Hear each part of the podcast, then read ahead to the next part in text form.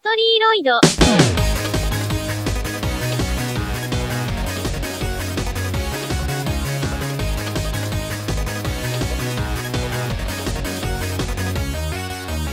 Bonjour tout le monde, bienvenue dans ce premier épisode d'Historyloid. Vous avez été accueillis par le merveilleux jingle que Mélissa m'a fait. Merci Mélissa, encore pour le jingle. Mais de rien. Et donc, comme prévu, comme je l'avais annoncé la semaine dernière, aujourd'hui nous allons commencer par le début, la genèse, le Big Bang. On va pouvoir survoler l'histoire compliquée de la première version de Vocaloid. Donc, comme je l'avais dit la semaine dernière, Vocaloid est le premier logiciel à avoir réussi à recréer de la voix chantée. Eh ben j'ai menti, du moins à moitié. Il y a eu des tentatives, en effet, de création de logiciels euh, sur la voix chantée, mais elles n'ont jamais abouti à une commercialisation, contrairement à Vocaloid. On peut voir donc plusieurs tentatives de création et de recherche autour de synthèse vocale chantée. En ce qui nous concerne, on va en retenir deux. Elvis Project et Daisy Project. Le premier, initié par le chercheur Jordi Bonada, est une requête de Yamaha pour un potentiel logiciel de commercialisation. Ce qui veut dire que Yamaha avait déjà commencé à penser cette éventualité de sortir un logiciel de la sorte. Mais la tentative n'était pas suffisante à cause des techniques employées beaucoup trop lourdes et complexes, en plus du besoin de la présence d'un chanteur professionnel pour couvrir les chansons, ce qui passe totalement à côté du but du, du logiciel. Elvis Project n'est donc pas un projet viable ni commercialisable.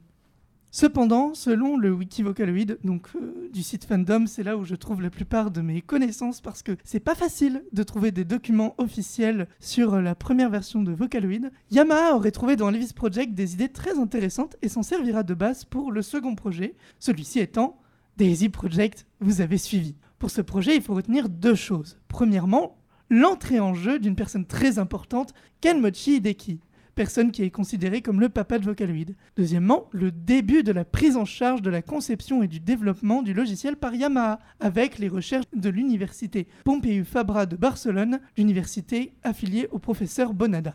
Maintenant, Yamaha devait réussir à créer un moyen de rendre une voix fluide et naturelle de manière numérique. C'est donc en 2002 que le fameux Daisy Project va être lancé. Il évoluera doucement. Tout d'abord, il prendra en compte les voyelles, puis quelques mois plus tard les consonnes, et au, de fil en aiguille, le logiciel va réussir à chanter son premier mot, Asa, signifiant le matin en japonais.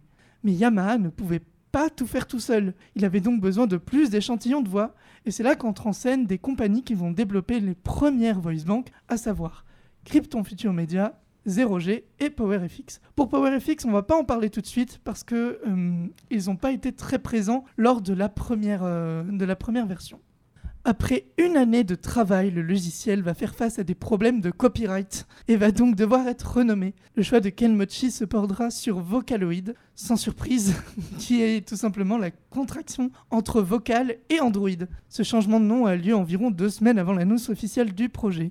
Et enfin, le 15 janvier 2004, le logiciel fut montré la première fois au grand public pour le NAM Show. Bon, qu'est-ce que c'est le NAM Show Le National Association of Music Merchant Show est le plus grand salon professionnel de l'industrie musicale.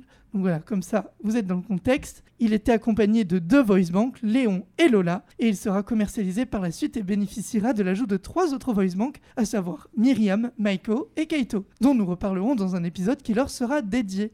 Vocaloid se fait remarquer auprès des professionnels puisque Yamaha et 0G vont remporter plusieurs prix, comme par exemple le Electronic Musician Editor's Choice Award du Wired Next Fest de 2005. Donc le Wired Next Fest, qu'est-ce que c'est? Wired, c'est un magazine mensuel américain publié sur papier et en ligne. Le magazine se concentre sur l'incidence des technologies émergentes sur les domaines de la culture, de l'économie et de la politique. Et euh, il va aussi remporter le Best New Audio Technology en catégorie industrie et commerce du Second Annual Gang Award Show. Ça fait beaucoup d'acronymes en anglais. La Game Audio Network Guide ou GANG est une association américaine regroupant les professionnels de l'industrie du jeu vidéo. Donc tout ça, pour ceux qui n'auraient pas compris, parce que c'est un peu compliqué et un zère de mes explications, c'est en gros des prix euh, qu'ont remporté euh, Yamaha et 0G euh, pour le logiciel, la première version de Vocaloid. Pourtant, au niveau des ventes, c'est seulement suffisant. On est loin du raz-de-marée que va émettre Vocaloid 2, mais le logiciel arrive à se faire une petite place chez les professionnels.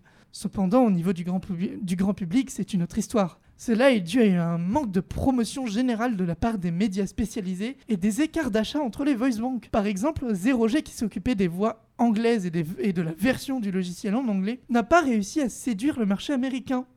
Un comble pour la version anglaise. Il a donc renoncé à vendre la nouvelle voice bank qu'il préparait, Myriam, qui sera vendue uniquement en Europe. Aussi, la version japonaise a bien moins attiré le public que la version anglaise. Autre contresens, malgré le fait que la voice bank féminine japonaise, Meiko, est celle qui a réalisé le meilleur score au niveau des ventes. Donc c'est un complet globi-boulga commercial, personne ne comprend ce qui se passe.